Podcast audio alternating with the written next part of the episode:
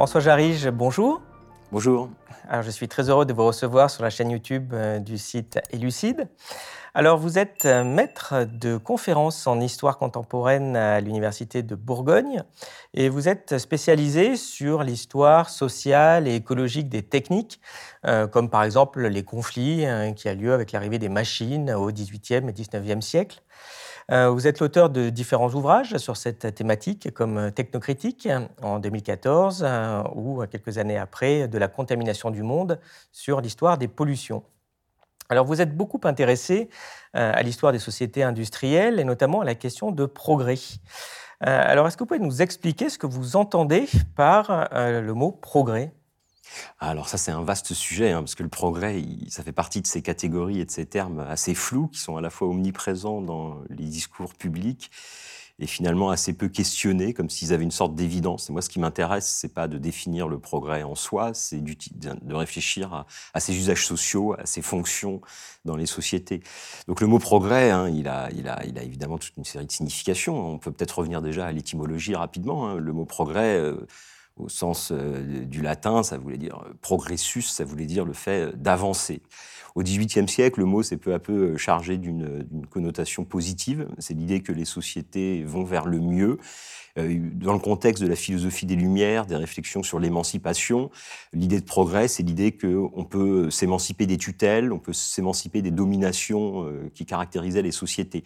Et euh, donc c'est dans ce sens que le, le terme progrès a émergé, en lien très étroit avec un nouveau rapport au temps. C'est ça qui est fondamental à, à comprendre. Chaque société a un certain rapport au temps, ce que certains philosophes appelle des régimes d'historicité. C'est-à-dire que chaque société entretient un, une relation singulière au temps. Le temps peut être pensé comme un long déclin, comme quelque chose de stable, comme quelque chose de cyclique, avec un éternel retour en arrière, ou un retour au point de départ, ou bien le, prog- ou bien le temps peut être pensé comme une avancée, comme une sorte de, de flèche qui irait d'une situation vers une amélioration progressive. Et ça, ce régime d'historicité qu'on peut appeler progressiste, hein, l'idée selon laquelle le temps euh, évolue dans le sens d'une amélioration continue, euh, s'installe dans les sociétés européennes, occidentales, à partir du, du dix-huitième siècle. Alors, ce qui est intéressant, c'est que cette définition un peu philosophique du progrès, qui est d'abord pensée dans, un, dans le sens d'un combat pour l'émancipation, ce, ce sens va peu à peu se, se restreindre, se fossiliser en quelque sorte au dix-neuvième siècle, à l'âge industriel. Euh, on parle, le dix-neuvième siècle, c'est indéniablement le siècle du progrès. C'est-à-dire, c'est l'époque où le mot prolifère. Et peu à peu, le progrès va se refermer sur une certaine conception étroite et réduite du progrès. Le progrès des forces productives, le progrès des outils techniques permettant de transformer le monde au service des sociétés humaines. Et le progrès va se, se réduire de plus en plus à une sorte de fatalisme. Et on est toujours un peu dans cet imaginaire du progrès, dans cette représentation du temps, qui, euh, qui devient problématique à partir du dix-neuvième siècle, parce qu'évidemment, le progrès nous enferme autant qu'il nous émancipe, il impose... Euh, et moi, ce qui m'intéresse, c'est de, de voir quels sont ces usages. Et, et ces usages, on peut à peu être... Le mot va être utilisé en fait pour imposer une certaine conception de l'histoire, une certaine conception de l'avenir au détriment d'autres conceptions. Le problème, c'est que le progrès est un terme trop indéterminé. Ça dépend évidemment de, de ce qu'on parle. Chaque progrès se paye de regrets. Ça dépend de ce qu'on observe. Le progrès d'un certain système technique peut s'accompagner de regrets dans le domaine social, dans le domaine environnemental. Et donc, le progrès en est venu à désigner une sorte de boîte noire indéterminée. Et moi, ce qui m'intéresse, c'est d'essayer de, d'ouvrir cette boîte noire pour comprendre ce qu'on met là-dedans, en interrogeant la pluralité des points de vue qui s'expriment. Parce que derrière cette notion de progrès un peu évidente, il y a en fait une pluralité de conceptions, voire des conflits, des groupes qui s'opposent dans leur définition du progrès. Et donc l'histoire du progrès depuis cent cinquante ans, c'est aussi l'histoire de sa critique, l'histoire de son refus. Toute l'histoire du vingtième siècle, c'est autant la réactivation d'un imaginaire progressiste que la critique de l'imaginaire progressiste, hein, les désillusions du progrès au début du vingtième siècle. La mort du progrès est affirmée après la Première Guerre mondiale, parce qu'évidemment, les deux guerres mondiales semblent marquer euh, l'effondrement de toutes les promesses qui avaient porté la modernité occidentale. Donc on tourne toujours autour de ce mot. Aujourd'hui, c'est essentiellement un terme commercial. C'est un terme qui sert à ouvrir des marchés, à, à, à, à construire du désir pour certains produits technologiques, par exemple, ou euh, il est utilisé dans les discours politiques pour imposer certains choix politiques. Et, euh... Mais je, je, justement, sur, sur cette histoire de, de choix politique, il y a quelque chose d'assez intéressant. Euh, vous l'avez dit rapidement, euh, au dix-neuvième, au vingtième, euh, le progrès euh, porte une idée évidemment de progrès technique, euh, mais aussi de progrès social, de progrès euh, culturel. Et, et on a l'impression que maintenant, cette, euh, toute cette phase-là a, a disparu. qu'en fait, le progrès est vu juste comme technique. Qu'est-ce qui explique ce, cette, cette bascule, finalement, vers uniquement une technicisation de, de la notion de progrès, quoi. On parle plus de progrès social, oui, oui, ça semble avoir disparu. Tout à fait. Alors, ce qui est fascinant, c'est que dans les premiers usages du mot progrès, le progrès technique n'est pas du tout présent. Quand on parle du progrès au dix-huitième siècle, les philosophes parlent du progrès des mœurs, du progrès de la société en général, de la pacification des rapports sociaux, de l'émancipation politique. Et c'est vraiment au milieu du dix-neuvième siècle, au moment où s'engage l'industrialisation, que le progrès va être ramené à sa dimension technique et à sa dimension économique. Alors comment expliquer ce, cette réduction finalement de, des significations du mot à ce sens un peu étroit ? Bah, il est lié à l'émergence du progrès technique et de la confiance dans le progrès technique capable de résoudre tous les problèmes qui se posent à la société. Donc peu à peu, vous avez un, programme, un problème social, vous avez un problème dans le domaine de l'éducation, et bah, on va installer des outils. Et pourquoi ? Parce que la technique permet de faire du profit. Parce que la technique, donc, elle est portée par des acteurs qui veulent défendre certains intérêts, qui veulent imposer certains choix techniques. Et en fait, c'est pour ça que je disais que je pense que le progrès est devenu essentiellement un outil marketing ou un outil commercial pour installer certains types d'infrastructures, certains types de choix en fait, techniques.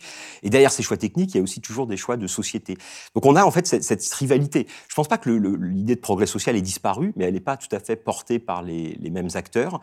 Et, et donc en fait, le progrès est un, un nœud de tension entre différentes conceptions du progrès. Et aujourd'hui, évidemment, le, pro- le problème se pose de front, parce que euh, le progrès technique heurte de front, par exemple, toute une série euh, de, euh, d'enjeux environnementaux. Et donc le progrès technique devient contradictoire avec le progrès social, parce que le progrès technique, si c'est l'automatisation à outrance, l'accroissement incessant de la productivité pour gagner des points dans la compétition internationale, bah, il heurte de front d'autres conceptions du progrès social qui passeraient par davantage d'égalité, par d'autres rapports sociaux au travail. Et c'est pareil avec l'environnement. On a n'arrête pas de vendre tel ou tel gadget, tel ou tel choix technique comme un progrès, mais progrès pour qui, pourquoi, et quel est son impact sur le milieu, sur les flux de matière, sur les flux d'énergie, sur les flux de ressources. Et souvent, une innovation présentée comme un progrès dans le domaine technique se paie en fait de toute une série de regrets en augmentant les consommations d'énergie, en produisant des déchets, et cetera. C'est contemporain de l'émergence du capitalisme industriel. Bon, le capitalisme a une longue histoire, hein. Il fut d'abord commercial avant d'être industriel et essentiellement technique. D'ailleurs, il faudrait préciser que le mot progrès est parallèle à toute une série d'autres termes qui l'accompagnent, qui, selon les périodes, le remplacent parfois. Par exemple, à l'époque néolibérale, euh, disons qu'après dix-neuf cent quarante-cinq, le mot croissance s'est imposé, et c'est la, le progrès, c'était désormais la croissance du P I B, de la production. Dans les années quatre-vingts quatre-vingt-dix, le mot progrès a été de plus en plus identifié à ce qu'on appelait l'innovation, qui est devenu le nouveau terme magique de la fin du, du, de la fin du vingtième siècle. Aujourd'hui, d'ailleurs, en fait, le mot progrès, on, on, il a été largement démonétisé, il est assez peu employé. Il y a eu comme une sorte de substitution. Aujourd'hui, c'est l'innovation qui est devenue le mot magique qu'on met à toutes les sauces, qu'on emploie dans tous les domaines. Et l'innovation, c'est le progrès de l'âge néolibéral et de l'âge high-tech de la fin du vingtième siècle, qui s'est incarné évidemment dans, dans le numérique et toutes ces, toutes ces réalisations. Euh, mais ce qui est intéressant, justement, c'est que comme vous êtes historien, vous, vous êtes intéressé à euh, la façon dont le progrès a été accueilli euh, par les sociétés. Parce qu'aujourd'hui, on dit progrès, bon, ça a l'air sympa, tout le monde, euh, tout le monde l'accepte, mais ça n'a pas forcément toujours été le cas dans, dans l'histoire.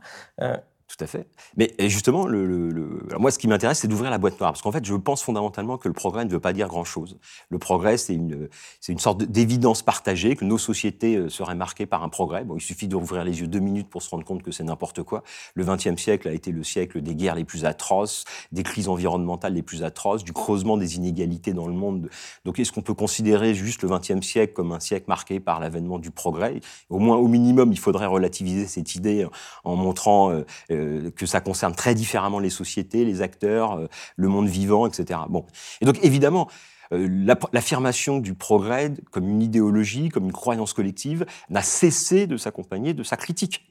Donc moi, je me suis beaucoup intéressé au début de mon travail sur les, les ouvriers qui cassaient les machines, sur les ouvriers qui s'opposaient à l'installation des nouvelles machines. Vous avez même fait votre sujet de thèse là-dessus, en fait. C'était ma thèse sur l'histoire des, des, des bris de machines, donc un, un type de conflits sociaux assez singulier dans la première moitié du dix-neuvième siècle, au cours duquel des, des travailleurs divers et variés s'opposaient à l'installation de nouvelles machines.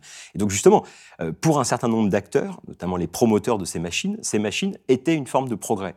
Mais évidemment, pour les acteurs qui protestaient, pour toute une série de raisons, parce que euh, ces machines, en accroissant la productivité, euh, les privaient d'emploi, euh, dégradaient la qualité des fabrications, il y a toute une série d'arguments pour s'opposer à ces machines. Ces acteurs, les deux parlait au nom du progrès. C'est-à-dire que les ouvriers critiquaient ces machines parce qu'elles s'opposaient à, une, à leur conception du progrès social, et les ingénieurs défendaient ces machines comme le progrès, parce que pour eux, le progrès, c'était l'accroissement de la productivité. C'est-à-dire la possibilité de fabriquer plus en moins de temps pour élargir les marchés et pour vendre davantage de, de produits. Donc, euh, on voit que... Euh, et, mais, mais les ouvriers ne parlent pas de progrès, véritablement, parce que le progrès, ce n'est pas un terme qui est employé à l'époque. C'est vraiment dans la deuxième moitié du dix-neuvième siècle que l'imaginaire du progrès va s'installer, mais pour fermer le débat. C'est, je pense que c'est l'une des fonctions très importantes du, de, de cet imaginaire du progrès, qui est une représentation culturelle du monde et du temps, qui vise en fait à clore des débats, à clore des controverses, en repoussant les opposants à certains choix techniques, à certaines infrastructures, du côté de la réaction, du côté de la barbarie. Et personne ne veut être du côté de la réaction et de la barbarie, donc ça contribue à fermer. Je me suis beaucoup assez intéressé, par exemple, à la façon... Euh, au moment où on, l'idée que, à l'expression par exemple, on n'arrête pas le progrès. Au moment où arrive cette idée qu'il y a un fatalisme, que le progrès c'est pas quelque chose qu'on se discute, qu'on négocie, on l'arrête pas. C'est très spectaculaire de voir que cette expression, elle est quasiment pas employée avant la toute fin du dix-neuvième siècle, et elle commence à circuler et à être utilisée en fait lors de la controverse automobile. C'est-à-dire que c'est les journaux et la presse, les automobiles clubs en France, qui vont utiliser cette idée qu'on n'arrête pas le progrès pour fermer le débat très vif avant mille neuf cent quatorze sur l'automobile. Parce qu'il ne faut pas oublier qu'avant mille neuf cent quatorze, personne ne sait vraiment à quoi va servir l'automobile. C'est un loisir de luxe, c'est une forme de, qui suscite beaucoup de débats, hein, dans le monde paysan par exemple, dans toute une série de groupes sociaux. Hein. L'humanité, au début du vingtième siècle, explique que la lutte contre l'automobilisme est une nouvelle forme de la lutte des classes. Parce que l'humanité de Jaurès interprète l'arrivée de l'automobile comme une manière pour la bourgeoisie et l'aristocratie de reconquérir une sorte de... de mé- de contrôle sur l'espace public en excluant les milieux populaires. Donc il y a une critique très forte de l'automobile. Or tous les intérêts qui émergent pour installer l'automobile dans la société font de l'automobile le symbole même du progrès industriel, technique qui s'installe dans la société. Et on voit très nettement que c'est dans la presse automobile et dans tous les relais de ces automobiles, de ces automobiles clubs qui se développent à cette époque-là, que l'idée qu'on n'arrête pas le progrès s'installe. Et donc, là, on n'arrête pas le progrès, c'est juste une manière en fait de fermer une controverse légitime sur un système technique qui doit être interrogé et qui doit être questionné. Euh, on a beaucoup parlé de l'automobile. Euh, vous avez d'autres exemples comme ça où euh, cette notion de, de on n'arrête pas le progrès a servi à clore des débats ? Oui, mais on trouve la même chose avec l'électricité. Avec les débuts de l'électrification, c'est assez étonnant. Avant mille neuf cent quatorze, il y a, il y a des phénomènes assez proches. Hein. L'électrification a été un processus assez lent, qui a d'abord concerné les villes. Euh, d'abord, on a éclairé. Alors, ça a d'abord permis l'éclairage euh, urbain. Ensuite, ça a permis d'éclairer les intérieurs domestiques de la bourgeoisie ou les salles de spectacle. Et euh, mais euh, l'électricité donc inquiétait beaucoup avant mille neuf cent quatorze. Donc, on craignait les accidents. On accusait euh, la généralisation des, des fils électriques dans les villes, dans les dire les villes. On craignait l'électrocution.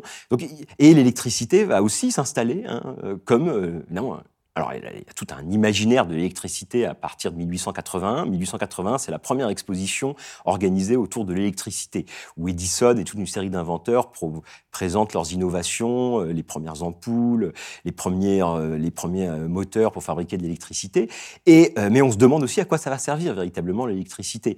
Et donc euh, là aussi, hein, l'électricité et l'automobile sont les deux grands totems de la modernité et du progrès technique avant mille neuf cent quatorze, qui sont devenus aujourd'hui inhérents à nos modes de vie. Et ce que je trouve intéressant euh, dans une perspective historique, c'est, en cela pour moi l'historien est un peu comme l'anthropologue ou l'ethnologue, c'est de nous rappeler qu'il existe d'autres formes de vie, d'autres manières de vivre, d'autres rapports au monde, et, et parce qu'on a tendance à l'oublier à tel point, parce que ces infrastructures désormais nous entourent, nous euh, modèlent notre rapport au monde. Ces podcasts ne vivent que grâce à vos abonnements à notre site. Si vous aimez notre travail, vous pouvez nous soutenir en vous abonnant sur w w w point elucide point media. Vous y retrouverez de nombreux contenus exclusifs pour aiguiser votre esprit critique. On voit bien qu'il y a une, une espèce de propagande finalement pour nous expliquer que bah non, désolé, notre monde n'est pas possible euh, à cause du progrès, comme s'il y a un, un sens de l'histoire en fait. Et puis il n'y a pas le choix, quoi. Donc on est obligé de, de, d'avancer. Ceux qui s'y opposent euh, bah, sont, sont fréquemment présentés comme des espèces euh, d'hurluberlus, de gens pas sérieux, euh, voire des amiches, hein, comme a dit le président Macron avant de changer d'avis hein, suite à différents problèmes récents.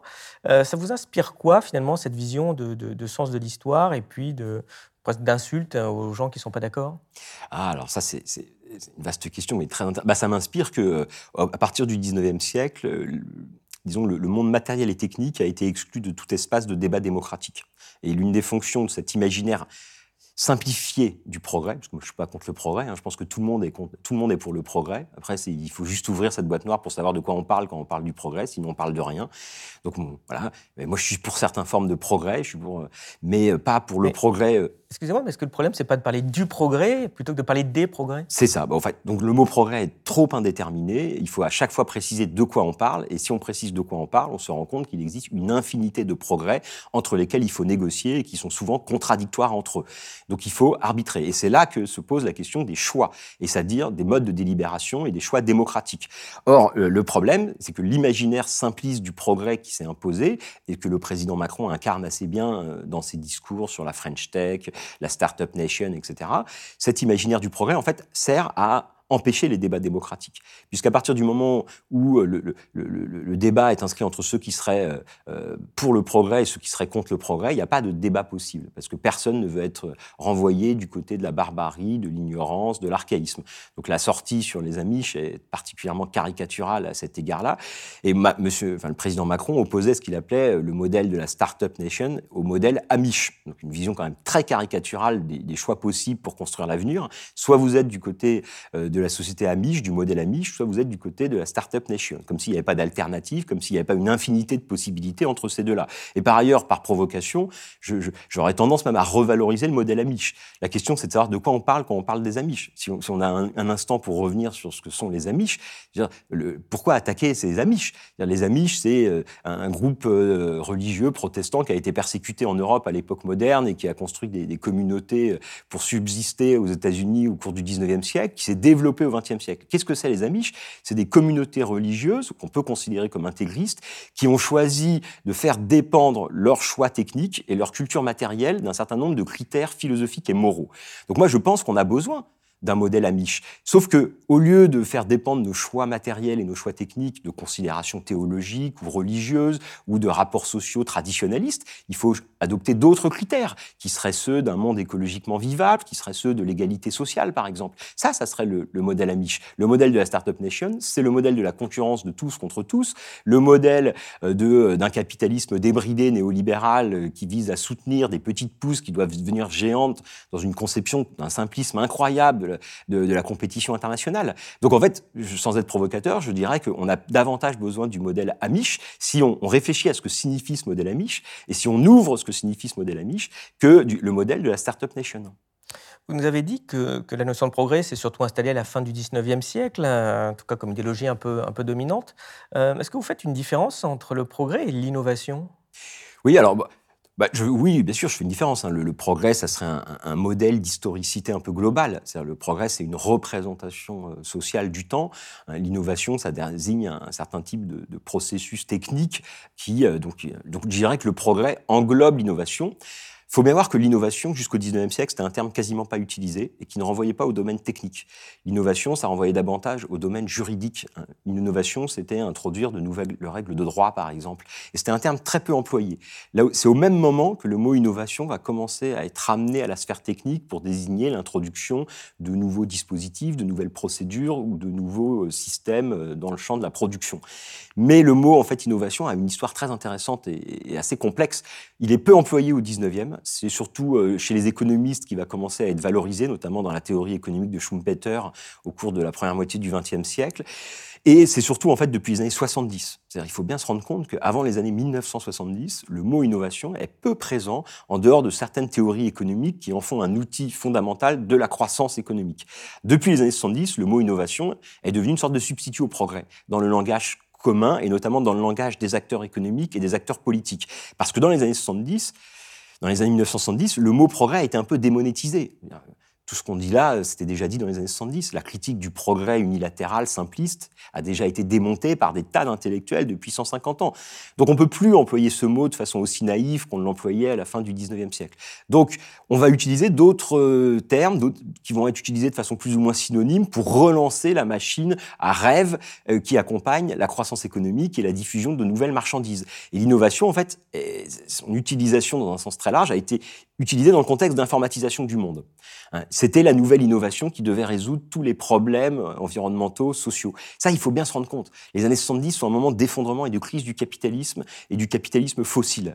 Et les années quatre-vingts quatre-vingt-dix ont été un moment de relance sur deux bases. Sur la base, on pourrait appeler pour faire vite le néolibéralisme, c'est-à-dire l'expansion des marchés, le libre-échange généralisé à l'échelle de la planète, et d'une part sur la base d'un nouveau système technique qui devait être miraculeux et qui devait résoudre tous les problèmes de l'ancien système industriel polluant, qui était, euh, qui avait été fortement critiqué dans les années soixante-dix. Et l'informatique avait cette fonction, cette fonction de faire croire qu'on allait créer un système technique, une innovation qui allait résoudre tous les problèmes environnementaux et sociaux. Donc c'est pour ça que le, le, l'informatique a été présentée comme immatérielle, comme propre, comme décentralisée, horizontale, là où le vieux système industriel était lourd, polluant, sale et hiérarchique. Alors ce qu'on découvre depuis une dizaine d'années, ce qui, ce qui, ce qui crée le malaise actuel, c'est qu'on découvre que ce qu'on appelle le monde numérique et, et l'informatisation du monde, c'est juste la poursuite du vieux système industriel, qui repose, qui n'est pas du tout immatériel et qui n'est pas du tout euh, démocratique et, dé, et déconcentré. Sauf que, évidemment, euh, les flux de matière changent dans l'espace, sont délocalisés avec les désindustrialisations. Donc aujourd'hui, la pollution au charbon, elle n'est plus en Europe, elle est euh, à l'autre bout du monde. Mais elle n'a pas diminué. Hein. L'informatique n'a pas entraîné la disparition du pétrole et du charbon. Au contraire, c'est l'inverse. Avec l'informatisation du monde, la consommation de charbon et de pétrole a explosé comme jamais depuis les années soixante-dix. On va en parler, mais justement, vous, vous soulignez aussi euh, la problématique des acteurs politiques. Euh, et là, on pense à Emmanuel Macron, qui se présente comme le président du progrès. Euh, qu'est-ce que ça vous a inspiré quand vous avez entendu ça ? bah, Ça m'a inspiré que ça, c'est tout à fait logique, parce que depuis la fin du dix-neuvième siècle, le progrès est devenu un outil rhétorique pour installer... Mais tous les acteurs politiques se présentent comme partisans du progrès. Hein, quel acteur politique pourrait tenir un discours ou engager, engager, gagner une élection en se présentant comme un ennemi du progrès ?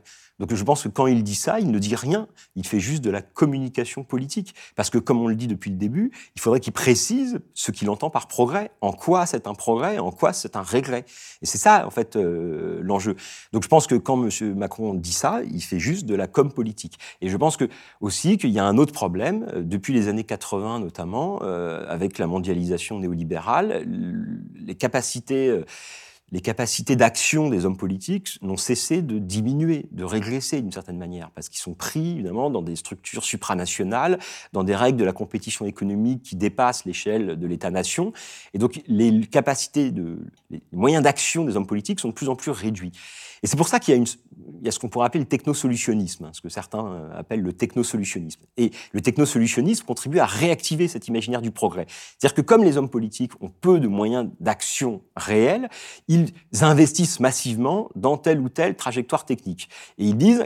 Et en fait, ils donnent l'impression qu'ils vont agir, parce qu'ils ne peuvent pas changer, les, ils n'arrivent pas à changer les structures fondamentales de la société, les modes de vie, l'organisation sociale qu'il faudrait modifier pour réduire nos consommations d'énergie, nos consommations de matière. Donc, ils, ils, ils, ils relaient les promesses des acteurs économiques, des industriels et d'un certain nombre de chercheurs qui cherchent à des marchés, qui cherchent à diffuser leurs marchandises, en pensant qu'ils agissent sur le plan politique. Mais est-ce que derrière cet, cet aspect-là, cette vision de la start-up nation dont, dont vous parliez, il euh, n'y a, a pas une espèce de mythe aussi de, de l'entrepreneur, euh, de, de arrêter d'être salarié, monter votre boîte, ça va être super, euh, bon ok, vous n'aurez plus qu'une protection, il va falloir chercher du travail tous les jours, puis quand il n'y en a pas, bah, vous ne serez plus payé, mais euh, c'est, c'est des choses qui ne sont pas mises en, en, en avant, c'est, c'est aussi... Euh, Euh, enfin, qu'est-ce que ça vous inspire, bah, ça ? Tout à fait. Enfin, ça, ça va t- c'est un autre aspect du, du même processus et du même problème. C'est-à-dire, dans les années quatre-vingts, hein, il a fallu reconstruire un imaginaire enthousiaste pour le capitalisme, pour répondre aux critiques très vives des années soixante-dix. Et là, on a vu l'émergence donc, du culte de l'innovation. Et ce culte de l'innovation, qui visait à relancer l'imaginaire du progrès, s'est associé aussi à l'émergence d'une série de nouvelles figures. En premier lieu, la figure de l'entrepreneur. On sait très bien que dans le... Alors, il y a le très bon livre de Galuzzo, là, un sociologue qui a bossé dernièrement sur le mythe de l'entrepreneur. Et son livre est tout à fait passionnant. Et il montre bien, en fait, comment c'est construit à partir des années quatre-vingts, dans le, le petit monde de la high-tech et de, de l'informatique, une figure héroïque de l'entrepreneur qui, par son courage, son abnégation, sa force de, d'agir, allait transformer le monde.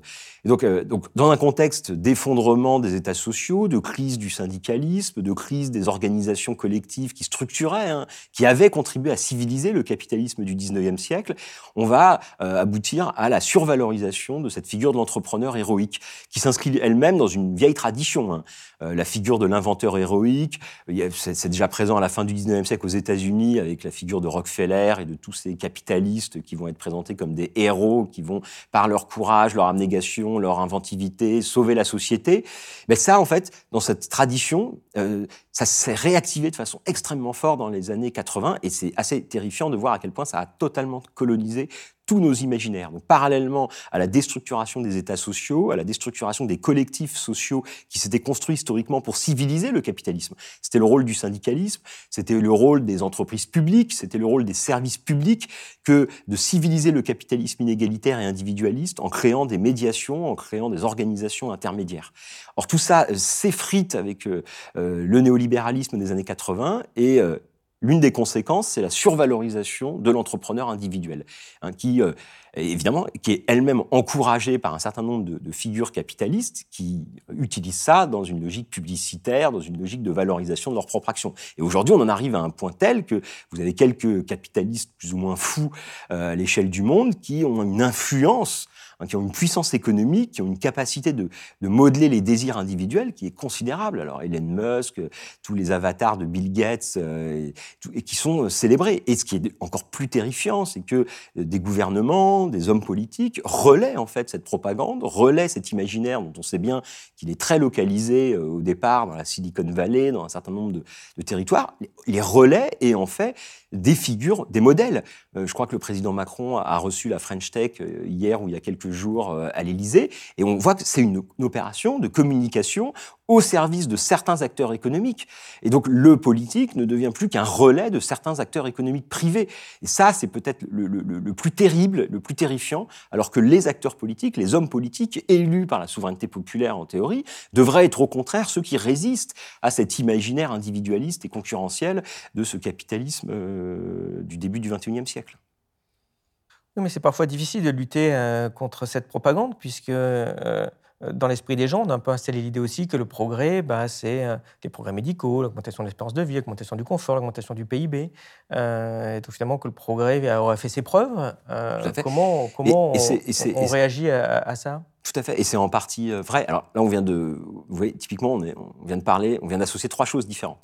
Le progrès de l'espérance de vie, le progrès du P I B et euh, le progrès du confort. Alors ça, c'est, c'est intéressant. On, on pourrait déplier. C'est-à-dire que le, ces trois choses sont considérées comme équivalents ou euh, identiques, ou allant de pair. Alors, on pourrait... Euh, alors, évidemment, l'espérance de vie, c'est, euh, c'est, c'est flagrant. On a eu une espérance de vie. Mais à quoi tient l'augmentation de l'espérance de vie ? Elle tient moins à telle ou telle euh, high-tech ou innovation, dernier cri, qu'à des choses assez simples. L'espérance de vie, c'est un mouvement séculaire qui commence au dix-huitième siècle, qui est lié euh, à... Euh, des progrès dans l'hygiène, à des progrès dans l'alimentation. L'essentiel de l'augmentation de l'espérance de vie, c'est l'accès à une alimentation suffisante. C'est euh, euh, des normes d'hygiène très simples, se laver les mains, avoir un système de soins et de santé à peu près réparti sur le territoire. C'est pas... Donc l'espérance de vie, il n'est pas lié à quelques découvertes miraculeuses. Et par ailleurs, il faut toujours rappeler que l'espérance de vie est extrêmement inégalitaire dans le monde, hein, et elle concerne évidemment nos sociétés riches occidentales qui se sont développées dans une abondance matérielle en exploitant le reste du monde. Mais elle ne concerne pas l'ensemble de la planète. Il faudrait rappeler aussi que cette espérance de vie, elle stagne dans plein de pays, voire elle commence à régresser, parce qu'aujourd'hui, euh, les progrès médicaux sont euh, attaqués de tous les côtés par euh, les maladies euh, environnementales, par euh, la dégradation des conditions sanitaires, par le surpoids, par euh, l'obésité, par euh, des épidémies de diabète, de cancer, qui sont des maladies de société, qui sont liées à nos modes de vie. Donc, donc voilà, je pense qu'il faut déplier. Il y a eu un progrès de l'espérance de vie, mais qu'il faut placer, qu'il faut expliquer, qu'il faut préciser. Parce que sinon, évidemment, l'espérance de vie est présentée comme une sorte de totem qui permet de tout justifier et de tout légitimer. Alors on pourrait, par ailleurs, le lien entre, évidemment, P I B et espérance de vie, il y a un lien entre l'augmentation du confort, mais il y a un lien, c'est-à-dire au-delà d'un certain seuil, on sait aussi qu'il n'y a pas de bénéfice supplémentaire, ni pour l'espérance de vie, ni pour le bonheur individuel, ni pour le confort. Et ça, c'est important. C'est-à-dire que le P I B, évidemment, l'accroissement de la production a accompagné une augmentation des niveaux de vie, mais ça, c'est un mouvement qui s'arrête à un moment. C'est-à-dire, au-delà d'un certain niveau de consommation, de possession matérielle, le niveau de confort n'augmente plus, voire a tendance plutôt même à régresser. Donc là aussi, il faut déplier, euh, déplier cette chose-là. Pareil, la notion de confort hein, est une notion extrêmement ambiguë, complexe. Euh, le confort, euh, oui, le confort. On est dans un monde ambigu, hein, on n'a jamais eu autant de confort, mais il n'y a jamais eu autant de suicides, il n'y a jamais eu autant de burn-out, il n'y a jamais eu autant de dépression. Donc on est dans un monde qui n'a jamais été aussi inconfortable aussi, d'une certaine manière, marqué par le stress généralisé. Par... Donc on est voilà, dans cette ambivalence. Et en fait, le, le cœur du problème, c'est que euh, derrière ces mots valises, derrière ces croyances spontanées un peu simplistes, il y a profondément des ambivalences. Et il faut prendre le temps d'y réfléchir, il faut prendre le temps de sortir de ces évidences pour questionner ce qui va, ce qui va pas de soi. Et le problème, c'est que les discours politiques ou les tweets de cent cinquante signes qui vont trop vite ne permettent pas de penser ces ambivalences et ne permettent pas de déplier la complexité de ces problèmes. Dans la façon justement de, de, de, de traiter ces problèmes, le progrès crée aussi certaines peurs, certaines inquiétudes. On pense, euh, je sais pas, par exemple au Q R code, à ce genre de, à ce genre de, à ce genre de choses, la cinq G aussi, sur laquelle il y a eu beaucoup de débats. Euh, et on voit souvent que les gens qui essaient de se mobiliser contre ça sont assez facilement traités de, de complotistes. Comment vous, vous voyez ce, ce phénomène finalement de délégitimation de la critique ? Moi, je pense qu'il ne faut pas... Je suis le premier concerné, puisque dans le titre du bouquin, il y a le mot « progrès », mais je pense qu'il ne faut plus employer ce mot. Ou alors, il faut l'employer pour le remettre en perspective, l'analyser et voir de quoi on parle. Dès qu'on emploie le mot « progrès » dans un discours public, il y a un loup et il faut essayer de, de voir ce qu'il y a derrière. Alors, comment je vois ces débats ? Moi, je pense que l'installation de nouvelles infrastructures techniques qui vont modeler l'avenir, qui vont modeler le futur, qui vont modeler nos rapports sociaux et nos rapports au monde, doit faire l'objet de discussions, doit faire l'objet de négociations. Qu'il y ait des mouvements sociaux pour s'y opposer, c'est tout à fait légitime, c'est même extrêmement sain. Ça veut dire qu'il existe encore un pluralisme de points de vue et d'opinions. La façon dont ils, ces mouvements sont disqualifiés de façon simpliste dans les médias et dans les discours politiques est un scandale, alors qu'il faudrait justement accueillir et prendre, trouver les moyens de, de créer cette pluralité de points de vue. Donc on pourrait prendre chaque, parce qu'en fait voilà, il faut sortir de la notion de progrès en général, il faudrait prendre chaque, chaque chose un peu précisément pour voir de quoi on parle. Sur la cinq G par exemple, évidemment, la cinq G, il y a eu, dans la suite du Linky, hein, il y a eu Linky d'abord, puis il y a eu la cinq G, où il y a eu des énormes controverses euh, sociales, assez fascinantes quand même, sur des, c'est un petit, un compteur électrique communicant et un nouveau réseau pour diffuser les objets connectés, donc des choses quand même assez précises, assez techniques, qui ont donné naissance à des mouvements sociaux d'opposition très vifs dans la société. Donc ça doit nous interroger. Donc ces mouvements sociaux ont souvent été disqualifiés comme complotistes ou absurdes. Mais pourquoi est-ce que les gens s'opposent ? Il y a plusieurs raisons pour lesquelles on peut s'opposer à ces nouveaux dispositifs techniques. Ceux, alors, il y en a trois principaux pour dire euh, rapidement. Il y a euh, d'abord euh, des arguments écologiques. des arguments écologiques. Le compteur Linky, comme la cinq G, c'est l'installation en fait, d'un nouveau système technique. Par exemple, on a montré qu'on remplaçait des dizaines de millions de compteurs électriques qui fonctionnaient par de nouveaux compteurs électriques plus modernes, et cetera. Donc il y a un coût environnemental de ces compteurs pour un, un, un gain d'efficacité ou un gain assez limité, ou en tout cas qui n'était pas visible pour les consommateurs. Donc que les consommateurs s'interrogent, ça me paraît tout à fait légitime. Il y a des enjeux politiques. C'est-à-dire que ces outils sont des outils qui contribuent à accentuer les logiques de surveillance et la toile dans lesquelles on est de plus en plus pris. Donc il y a des logiques politiques aussi de savoir euh, est-ce qu'on doit rentrer dans une société de la surveillance totale par euh, les réseaux numériques. Et ça, c'est des questions qui sont légitimes. Ensuite, il y a des arguments sanitaires qui, eux, sont plus indéterminés, plus controversés, l'impact des ondes, et cetera. Et souvent, d'ailleurs, dans les médias, ces arguments sanitaires étaient toujours mis en avant pour stigmatiser le caractère irrationnel de ces plaintes. Mais ces arguments sanitaires, c'est juste une partie, et souvent c'était une partie minoritaire en fait, des arguments qui étaient utilisés. Hein, la cinq G, ça vise à faire quoi ? Ça vise à installer les objets connectés dans le quotidien. Ça vise à créer le, le réseau qui va permettre la diffusion de nouvelles marchandises, dans un contexte où il faudrait freiner la multiplication de ces objets pour répondre aux enjeux écologiques. Donc on est au cœur du problème. C'est-à-dire que la cinq G est présentée comme un, un progrès, parce que ça va être, permettre de, d'accentuer la numérisation du monde. Monde. Ceux qui disent que la numérisation du monde est un problème social, un problème politique et un problème environnemental disent juste il faudrait juste réfléchir, prendre le temps. Il n'y a pas forcément d'urgence, on a déjà un réseau de connexions très important en France, donc prenons le temps de penser à toutes les conséquences. Et, et, et ça me paraît en fait une position, euh, la position la plus sage, la plus rationnelle, et le gouvernement euh, et une partie des médias se mettent à la traîne des opérateurs industriels et des acteurs économiques qui sont engagés et qui ont un intérêt financier à déployer ces nouveaux réseaux techniques. Moi, j'ai tendance à penser qu'il faut écouter les gens qui n'ont pas d'intérêt économique immédiat plutôt que ceux qui ont un intérêt économique immédiat à défendre telle ou telle trajectoire. Et le paradoxe, C'est que dans la situation actuelle, on a tendance plutôt à écouter ceux qui ont un intérêt économique immédiat à défendre telle trajectoire plutôt que telle autre. Vous voyez le paradoxe ? Et, euh, bon, donc, et l'installation des objets connectés. Et le paradoxe énorme, la cinq G a parfois été présentée aussi comme un outil écologique. Pourquoi ? Parce que euh, grâce à la cinq G, comme grâce au Linky, on peut suivre en direct les flux d'informations, les flux de matière, et en connaissant en direct ces flux de matière, on va permettre de mieux les contrôler et potentiellement de les réduire. C'est l'argument écolo.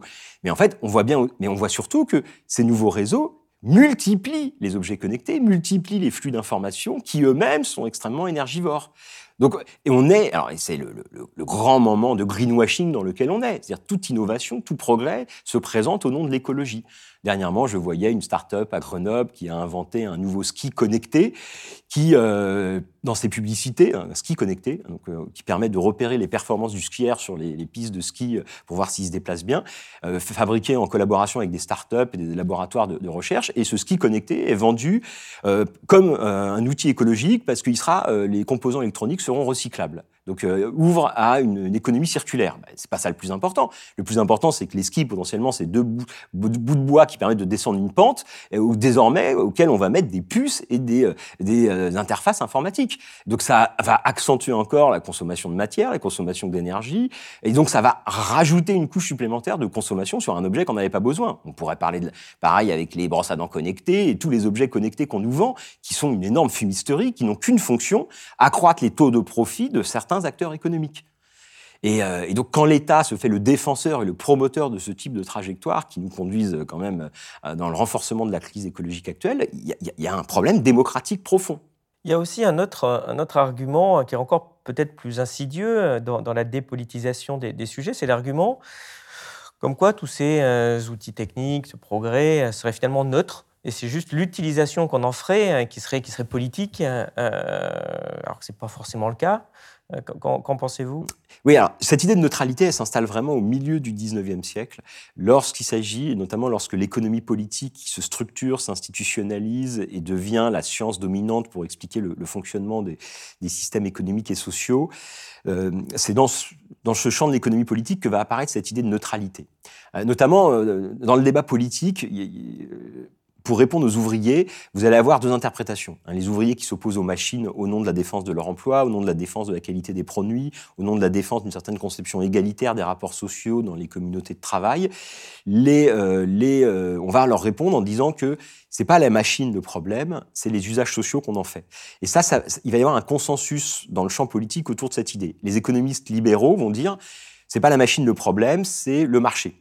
Il faut que le marché soit fluide et libre pour que tous les bénéfices de la machine soient possibles. Les socialistes veulent leur répondre, et les socialistes craignent, dans les, qui apparaissent dans les années quarante, craignent d'être renvoyés du côté de la réaction, de l'obscurantisme. Et les socialistes vont répondre, c'est pas la machine le problème, c'est la mise en place d'institutions qui vont permettre de socialiser les bénéfices de la machine. Via des coopératives, via l'intervention de l'État, et après on a toutes les modalités possibles de ce qu'on appelle le socialisme, qui avait comme fonction de réguler les méfaits, les ravages de la société industrielle émergente. Donc va s'installer l'idée, peu à peu, que le système productif, le système technique est neutre. Ce qu'il faut, c'est en faire un, un bon usage. Et ça a contribué en fait à exclure la question de la technique du débat politique, puisque finalement, il n'y a pas de débat à avoir sur la technique. La technique est unique, elle progresse par sa, sa force interne. Ce qu'il faut, c'est mettre en place les bonnes institutions. Et là, il y a le combat entre... Et, et alors, le problème de ces différents points de vue, c'est que ça exclut évidemment la question technique de la, la, la question démocratique et du débat collectif, puisque la technique serait neutre. Mais en fait, ça, c'est une absurdité. La technique n'est jamais neutre. Qu'est-ce que c'est une technique ? Une technique, c'est un ensemble de dispositifs qui permet de, de, de faire circuler de l'information, de déch- faire circuler des flux de matière pour réaliser des opérations, pour se déplacer, pour se chauffer, pour produire, pour consommer, pour réaliser toute une série de choses. La technique, c'est toujours que des interfaces qui permettent de médiatiser notre rapport au monde, en quelque sorte. Et donc, il ne s'agit pas d'être pour ou contre la technique, ça ne veut rien dire. Chaque société construit son rapport au monde via des techniques. Donc, mais il s'agit de montrer que chaque technique a des effets sociaux, chaque technique a des effets politiques, chaque technique a des effets environnementaux. C'est le rôle d'une technique, de redistribuer toutes ces choses-là. Donc, par essence, une technique a toujours une dimension politique. Une technique installe toujours des infrastructures, installe toujours certains types de rapports sociaux. Donc, une technique n'est jamais neutre, évidemment. puisqu'une technique détermine certaines formes de société, certaines formes de rapports hiérarchiques, certaines formes de rapports écologiques au monde. Donc, dire qu'une technique est neutre est absurde. Hein, chaque technique, par définition, définit. Donc, il faut que la question politique traverse le monde des techniques. Et c'est ça qui est difficile, parce qu'au cours de l'époque contemporaine, ce qu'on appelle la technique a été renvoyé au champ de la seule expertise. C'est-à-dire qu'il y a des gens qui savent ce qu'est la technique. Et c'est à eux.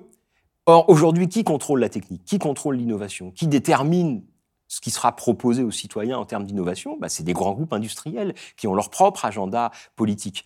Donc, évidemment, donc, eux-mêmes disent que la technique est neutre pour que leurs objets, leurs propositions, leurs marchandises ne soient pas remises en cause. Mais les militants euh, écolos, euh, les ouvriers euh, passés et présents qui s'interrogent sur la robotisation, sur telle ou telle trajectoire, ne savent, savent bien que la technique, elle n'est pas neutre, hein, qu'elle redessine les rapports sociaux au travail, qu'elle redessine les rapports sociaux à la maison, qu'elle redessine profondément notre rapport au monde et la question environnementale. Puisque une technique, c'est toujours un, un dispositif pour réaliser des opérations. En en utilisant de la matière et en rejetant de la matière. C'est ça, une technique, quelle qu'elle soit, il faut de la matière pour la produire, et à la fin, c'est un outil à, à transformer de la matière pour réaliser une opération. Et donc, c'est toujours aussi, il y a toujours une dimension écologique. Une technique a toujours un impact écologique.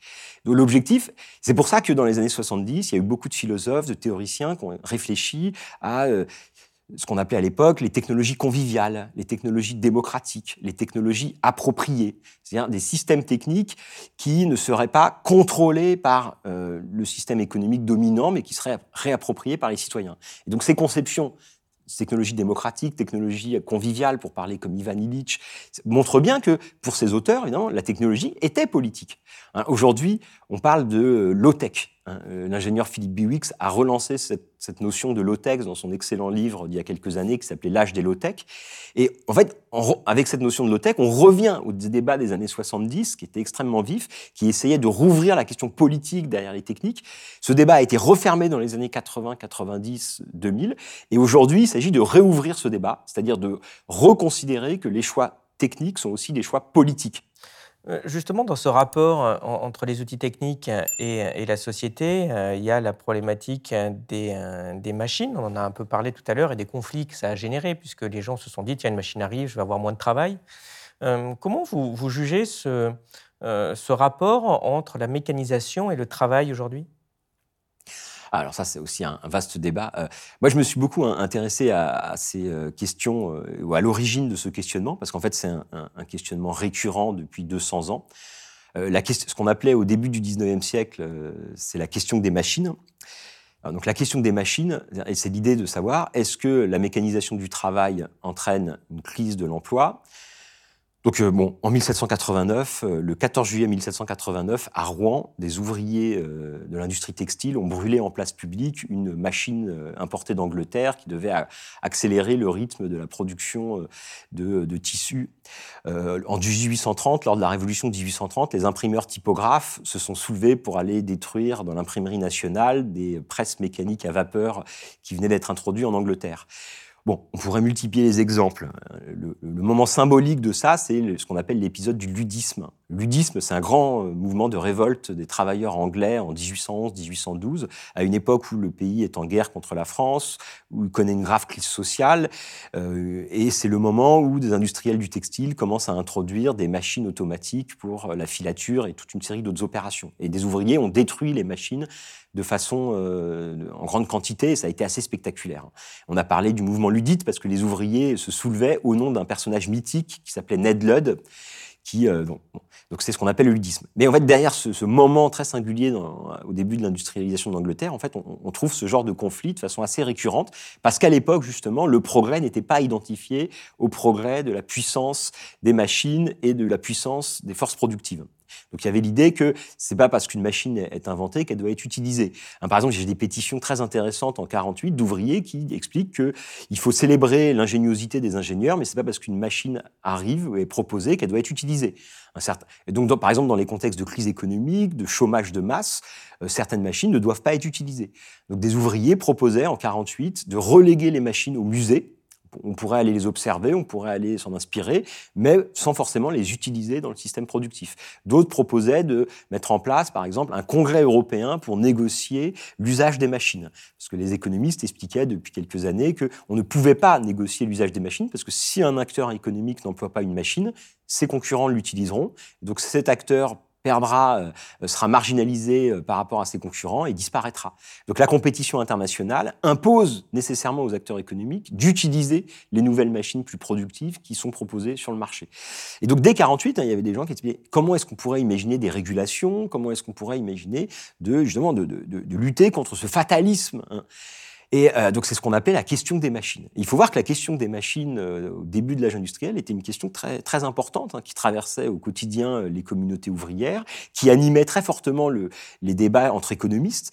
Certains euh, historiens anglais ont même considéré que la naissance de l'économie politique s'est structurée autour de la question des machines, c'est-à-dire de l'interprétation du rôle des machines dans le système économique, de leurs conséquences sociales, de leur impact.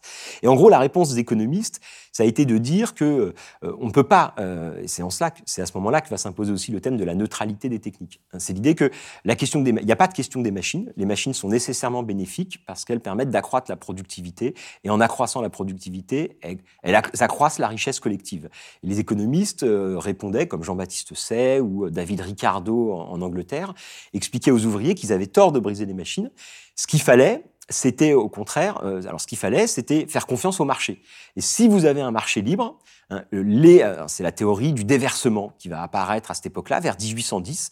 La théorie du déversement, c'est l'idée que, par exemple, qu'il n'y a pas de chômage technologique.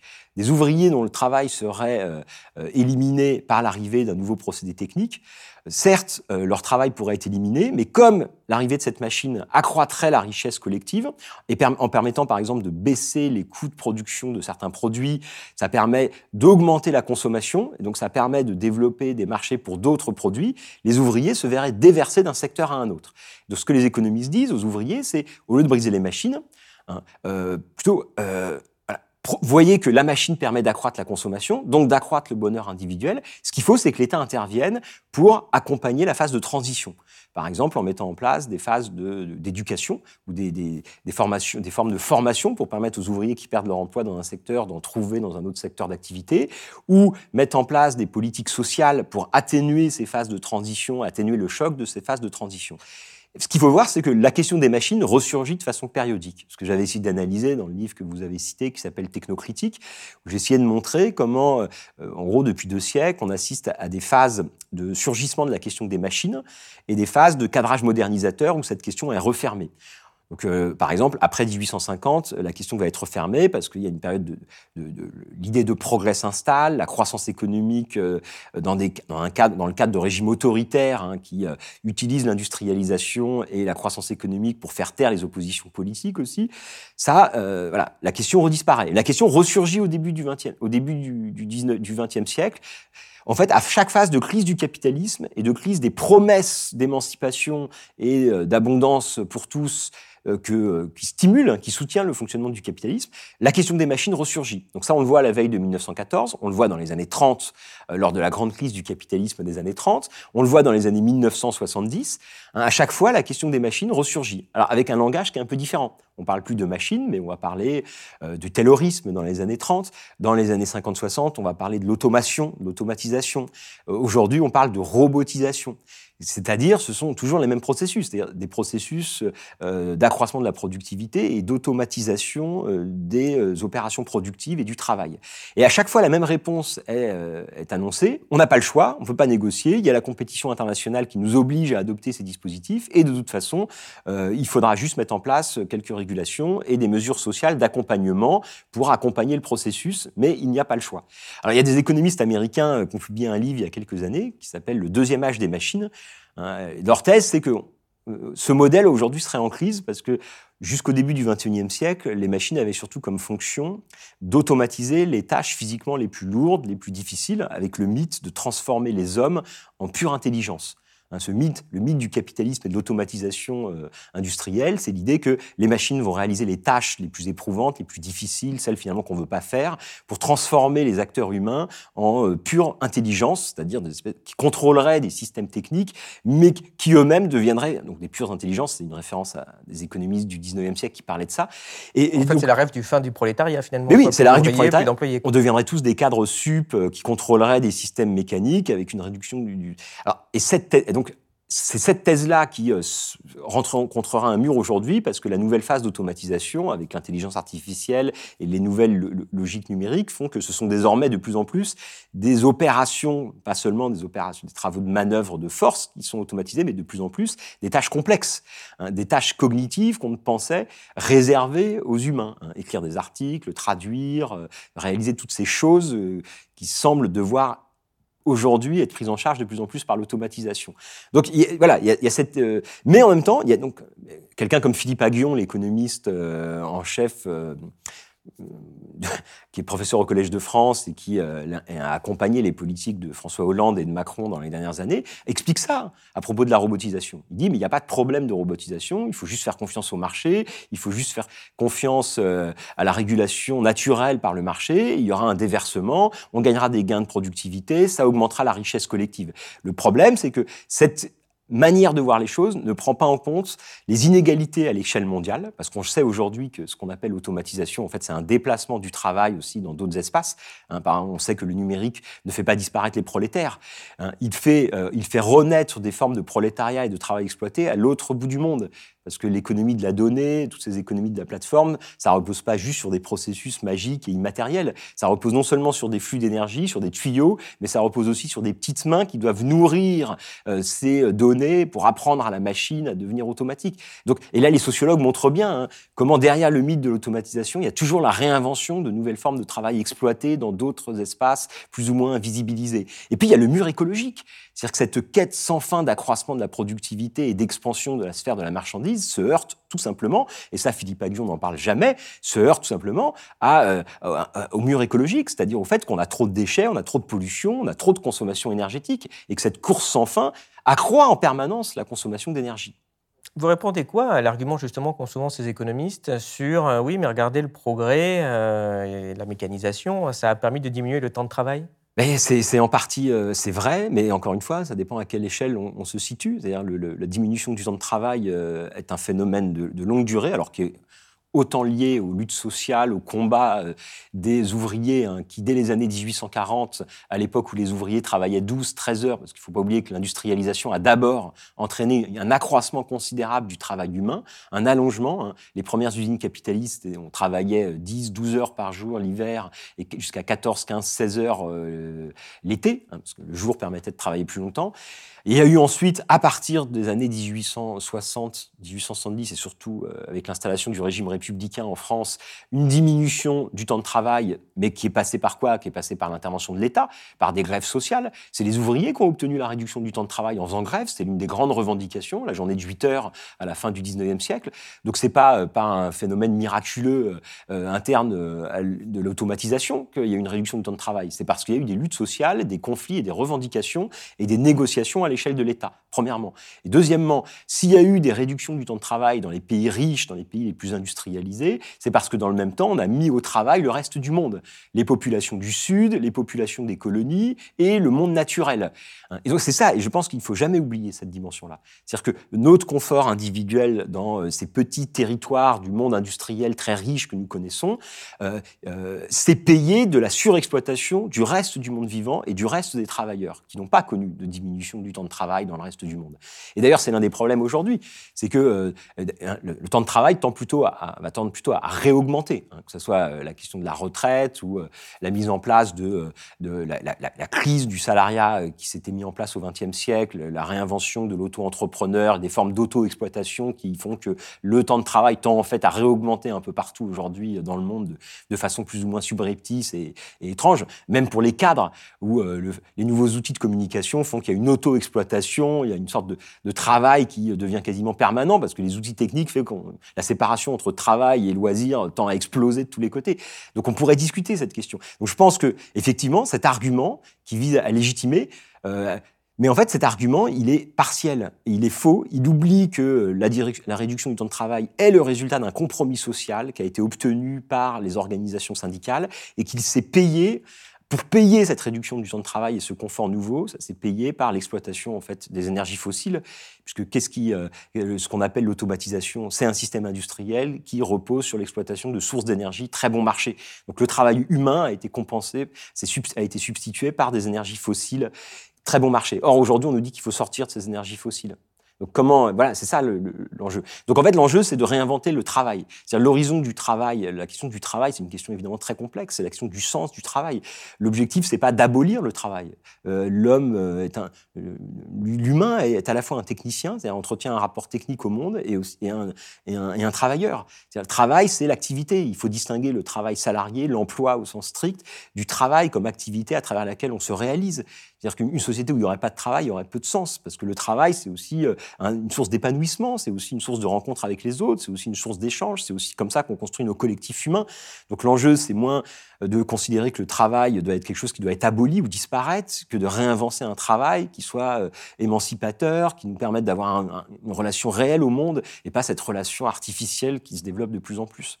Mais finalement, quand on vous écoute, on se dit qu'on a l'impression d'avoir beaucoup progressé tout le temps, mais en fait, il y a eu aussi peut-être plein de régressions, c'est ce que vous appelez des regrets euh, euh, plusieurs fois depuis le début de, cette, de cet entretien. Vous pouvez nous donner des exemples et...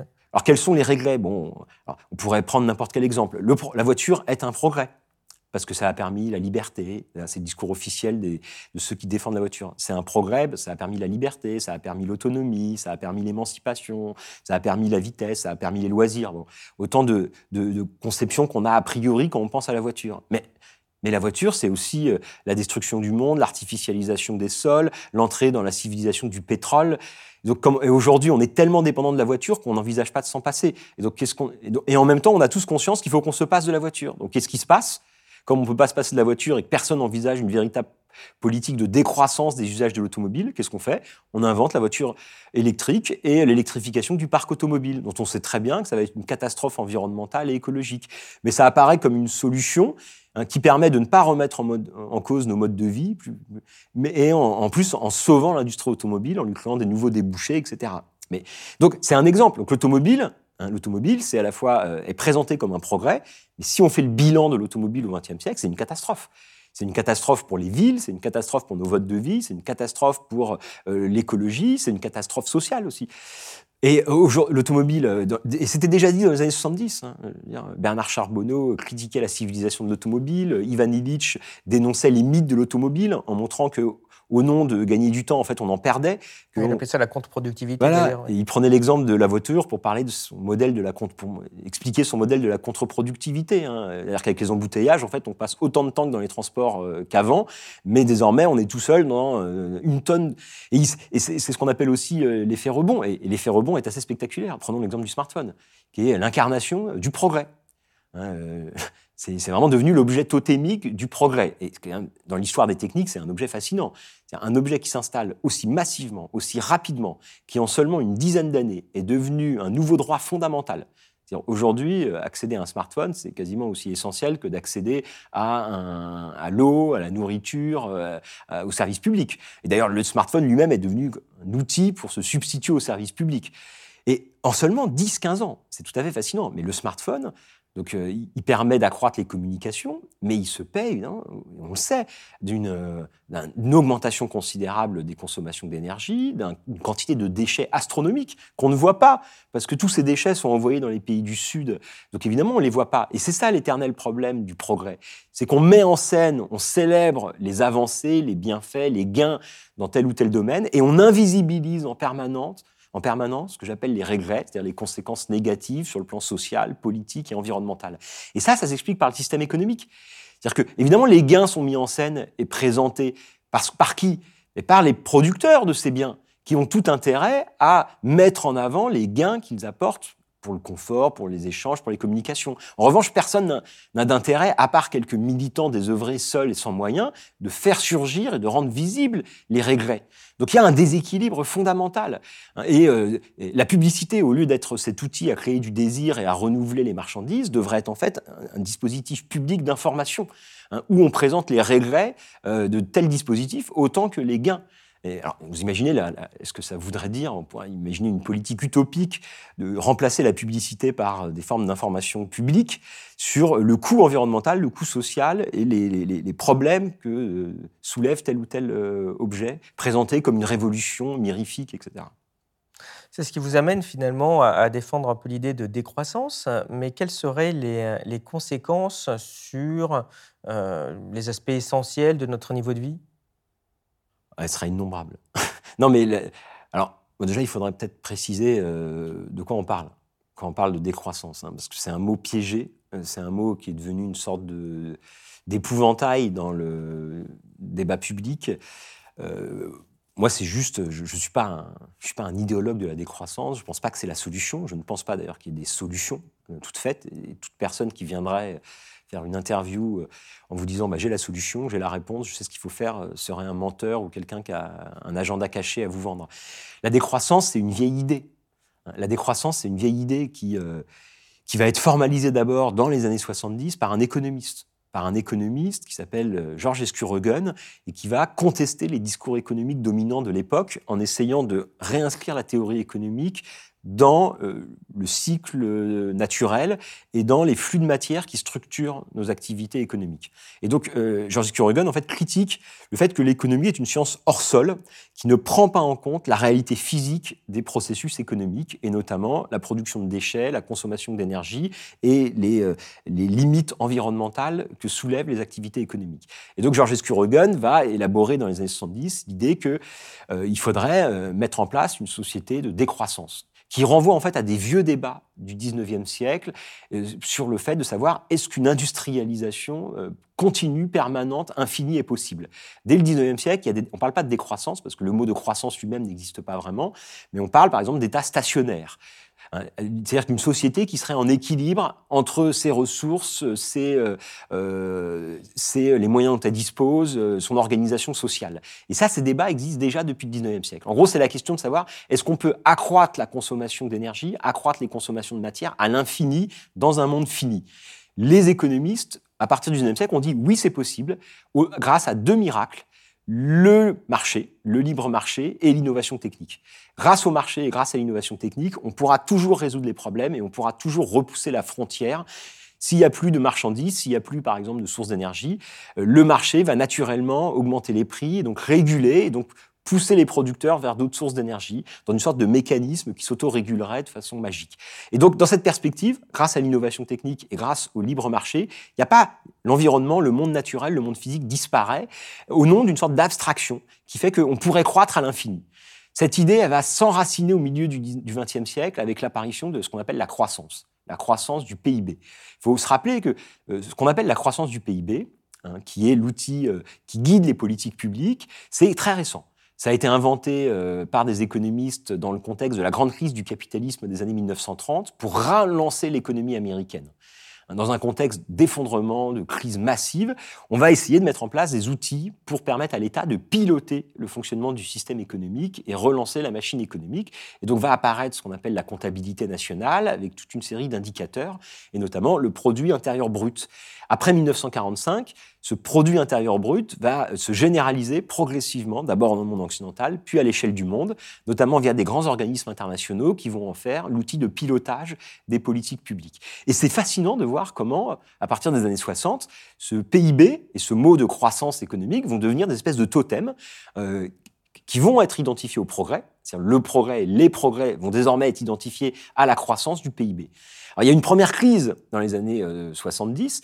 Cette crise va être, euh, qui va être refermée dans les années quatre-vingts quatre-vingt-dix parce que la mondialisation néolibérale, le, le, l'innovation euh, informatique donne l'impression qu'on va pouvoir recréer une croissance économique décorrélée de ses impacts environnementaux et sociaux. C'est ce qu'on va appeler le développement durable. Le développement durable, c'est l'idée qu'il peut exister une croissance de la production parallèle à euh, la durabilité, c'est-à-dire une croissance de la production qui ne s'accompagnerait pas d'impact écologique négatif. C'est la thèse de la décorrélation. Mais euh, le, le développement durable, donc cette croyance dans le développement durable, ça, ça a été une manière de sauver euh, le P I B, la croissance comme horizon collectif d'émancipation, sans le remettre en cause. Et euh, ce qu'on découvre aujourd'hui, c'est que à l'ère du développement durable et euh, des technologies intelligentes, les consommations d'énergie continuent d'exploser. Et donc, face à ce paradoxe, a émergé au début du vingt et unième siècle hein, une théorie de la décroissance, ou plutôt des théories de la décroissance arrimées à toute une série de mouvements sociaux. Pour moi, la décroissance, ce n'est pas une théorie au sens strict, c'est d'abord une aspiration et d'abord, un, alors, comme disait Serge Latouche, hein, le grand introducteur en France et promoteur en France de ce modèle de la décroissance, la décroissance, c'est un mot au but, c'est une provocation symbolique, afin de renverser le, le, la sacralité qui était associée à la notion de P I B et de croissance. Depuis vingt ans, ce qui s'est passé, euh, c'est que la notion de décroissance est devenue une sorte de, de repoussoir pour euh, les acteurs économiques et politiques dominants, mais c'est devenu aussi une théorie de plus en plus sérieuse. C'est-à-dire qu'il faut bien voir aujourd'hui que la décroissance est étudiée dans des écoles d'ingénieurs. Il y a des théoriciens de la décroissance beaucoup plus dans le monde anglo-américain hein, qu'en France, parce qu'en France, paradoxalement, c'est là où elle est née, c'est là où la décroissance est devenue un mouvement social et politique important, mais c'est aussi là où le mot est le plus di- diabolisé et où il est le plus difficile de l'employer. Aux États-Unis, vous avez des économistes qui se revendiquent de la décroissance, qui essayent d'élaborer des réflexions, des analyses de ce que serait la décroissance. Donc la décroissance, c'est quelque chose de pluriel. C'est à la fois, et, et ce qui est intéressant aussi, c'est un mouvement social. C'est-à-dire qu'il existe aujourd'hui en France des gens qui se revendiquent de la décroissance et qui, euh, au nom de ce, ce, ce concept, essayent de transformer leur mode de vie, de réfléchir à leurs besoins, de réfléchir à leur rapport au monde. Donc voilà, donc, je ne vois pas pourquoi ce terme serait si diabolisé, je ne vois pas pourquoi ce terme serait si affreux. Je trouve que ce terme a une fonction pédagogique et symbolique très utile et elle dessine un horizon sans fermer le champ des possibles. Parce que ce qu'on appelle de la décroissance peut prendre plein de formes. Et une fois qu'on a commencé à parler de décroissance, le débat démocratique devient possible. Qu'est-ce qu'on fait décroître et qu'est-ce qu'on ne fait pas décroître ? Dans quel domaine est-ce qu'il y a eu des urgences à agir ou pas ? Et justement, j'ai envie de vous demander à quoi ça pourrait ressembler un, un monde de décroissance désirable. Est-ce qu'on a des exemples de sociétés qui, euh, qui ont pris euh, ce chemin, au moins partiellement ? ben, J'ai envie de dire non, oui et non.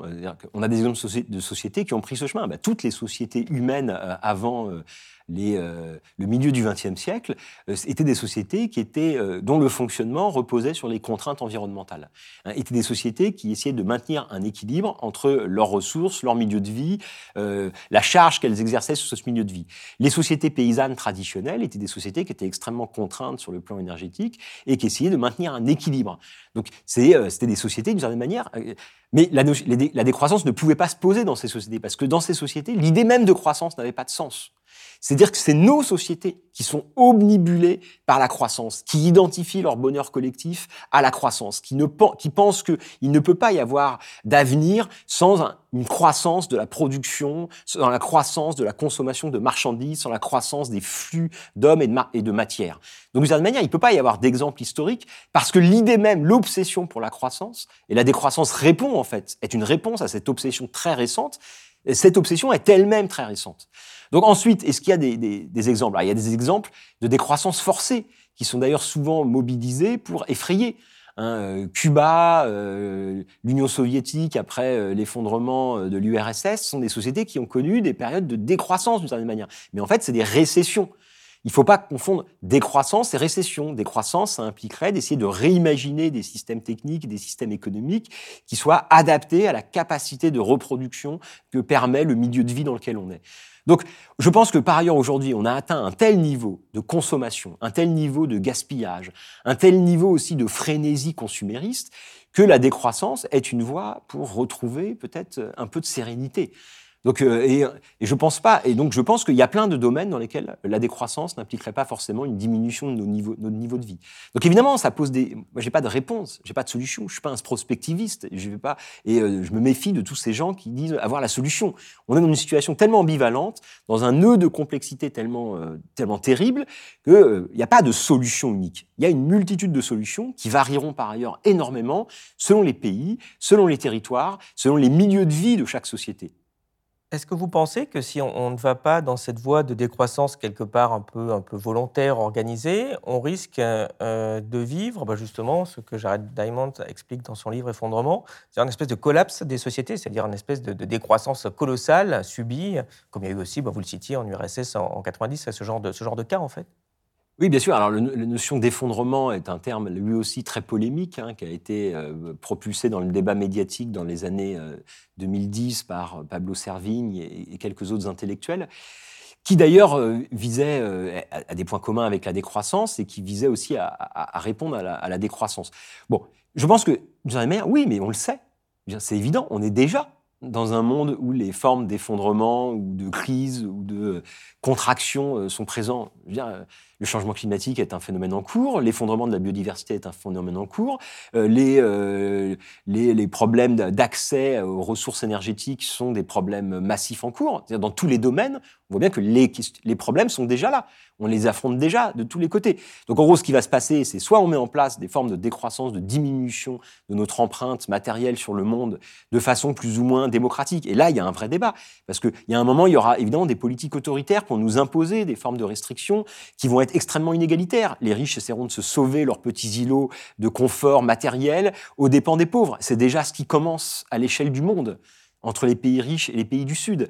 Donc il y aura soit des formes de décroissance autoritaire, imposées des régimes, par des régimes autoritaires, dans un contexte où on voit partout la montée des régimes autoritaires, avec le risque que l'argument écologique soit le futur argument pour légitimer des régimes forts et des régimes autoritaires. Soit on a des formes de décroissance plus démocratiques, plus dé- décidées collectivement, en s'émancipant justement de ces imaginaires absurdes sur le progrès inéluctable qui nous conduit vers le bonheur. Et ça, ça va être complexe. Ça, ça va impliquer des formes de réappropriation politique, ça va impliquer aussi des tensions, des conflits, des luttes sociales, comme l'histoire du capitalisme l'a toujours connue. Donc là, la possi- c'est la question. Ça, c'est l'inversion. L'autre possibilité, ce qui est en train de se mettre en place de tous les côtés, c'est une course sans fin vers, euh, vers, euh, vers, euh, vers en fait, le technosolutionnisme et, euh, et, euh, et la relance de solutions. C'est-à-dire, face à la, les, face à la crise climatique, on va développer les technologies de la géo-ingénierie, avec l'idée justement que comme la décroissance est inenvisageable et impossible, la seule solution, ça va être de, d'intervenir directement pour piloter le monde naturel. C'est ce qui est déjà en train de se mettre en place. Donc la géo-ingénierie pour euh, modifier le climat, pour limiter les impacts du changement climatique, ou euh, tous les... Toutes les euh, donc, et dans les deux cas, on va assister à, à des politiques autoritaires, en fait, pour enrayer le problème. Donc la situation, c'est est-ce qu'on imagine collectivement, est-ce qu'on se crée les outils institutionnels et euh, les représentations qui vont avec pour accepter des formes de contraction de consommation ? Parce qu'en fait, et je pense, c'est ça le cœur du problème, je pense que la contraction de nos consommations n'est pas forcément une catastrophe en soi. Déjà parce qu'une grande partie de la population se serre déjà la ceinture, vit déjà sobrement. C'est pour ça qu'il y a, il y a, il y a une dimension de lutte politique. C'est-à-dire qu'on en est arrivé à un tel niveau d'inégalité dans l'impact environnemental entre les milieux populaires et les classes dominantes que, évidemment, il va y avoir une lutte politique, une lutte de classe, hein, entre ceux qui consomment beaucoup et ceux qui consomment peu. Il y a un moment, il va falloir abandonner. Il va falloir renoncer. Certains, aujourd'hui, théoriciens, parlent d'une écologie du démantèlement, d'une écologie du renoncement. Est-ce que le renoncement à un certain nombre d'objets symboliques de notre confort est nécessairement une catastrophe ? Il y a un moment, il va falloir poser la question. Et il va falloir, et ça, comme le dit très bien Bihouix, il va falloir réinventer tout, ce qui est assez enthousiasmant aussi. Est-ce qu'on va réinventer des systèmes de communication qui ne reposent pas sur l'obsolescence et le marketing permanent, qui permettent juste de communiquer d'un point A à un point B, et qui ne sont pas juste des ordiphones qu'on a dans notre poche, avec une puissance de calcul considérable, juste pour appeler sa petite copine ou échanger avec son grand-père. Il y a une telle absurdité à avoir un outil tellement complexe, tellement lourd sur le plan environnemental, juste pour regarder des vidéos dans le métro ou échanger avec ses proches. Il y a un moment, oui, il va falloir renoncer. Le problème, c'est que les outils techniques installent un milieu de vie. Et une fois que ce milieu de vie est installé, c'est devenu une sorte de seconde nature, de seconde peau, et il apparaît extrêmement violent symboliquement de s'en défaire. Or, je ne vois pas comment on va pouvoir faire sans accepter de se défaire d'un certain nombre de ces prothèses qui structurent aujourd'hui notre rapport au monde. Euh, comme vous l'avez cité, je vous renvoie aussi sur notre interview de Philippe Bihouix, euh, qui a détaillé justement son livre sur les low-tech que vous, que vous avez cité. Euh, mais, mais en réponse, euh, à chaque fois qu'on, qu'on essaye de, de parler de limites, finalement, ou d'autolimitation, euh, on voit les gens réagissent assez fortement en hurlant « Ah ben oui, mais, mais ma liberté, euh, la liberté qui semble devenue finalement l'alpha et l'oméga ». Alors bon, c'est important la liberté, mais enfin, la, la devise de la République française, c'est pas « liberté, liberté, liberté hein. ». Euh, Comment vous, vous jugez cet aspect de, euh, comment dire, de, d'idéalisation euh, absolue, euh, quelque part un peu extrême, de la liberté, euh, sans s'occuper de la liberté des autres, qui est aussi bah, peut-être d'avoir un climat encore qui existe dans le reste de la planète euh, et euh, de la situation des plus pauvres en France ? C'est une excellente question, c'est sans, sans doute l'une des questions les plus importantes. Je ne suis pas philosophe, mais ça dépend de ce qu'on appelle liberté. C'est-à-dire que là, ce que vous dites, comme les...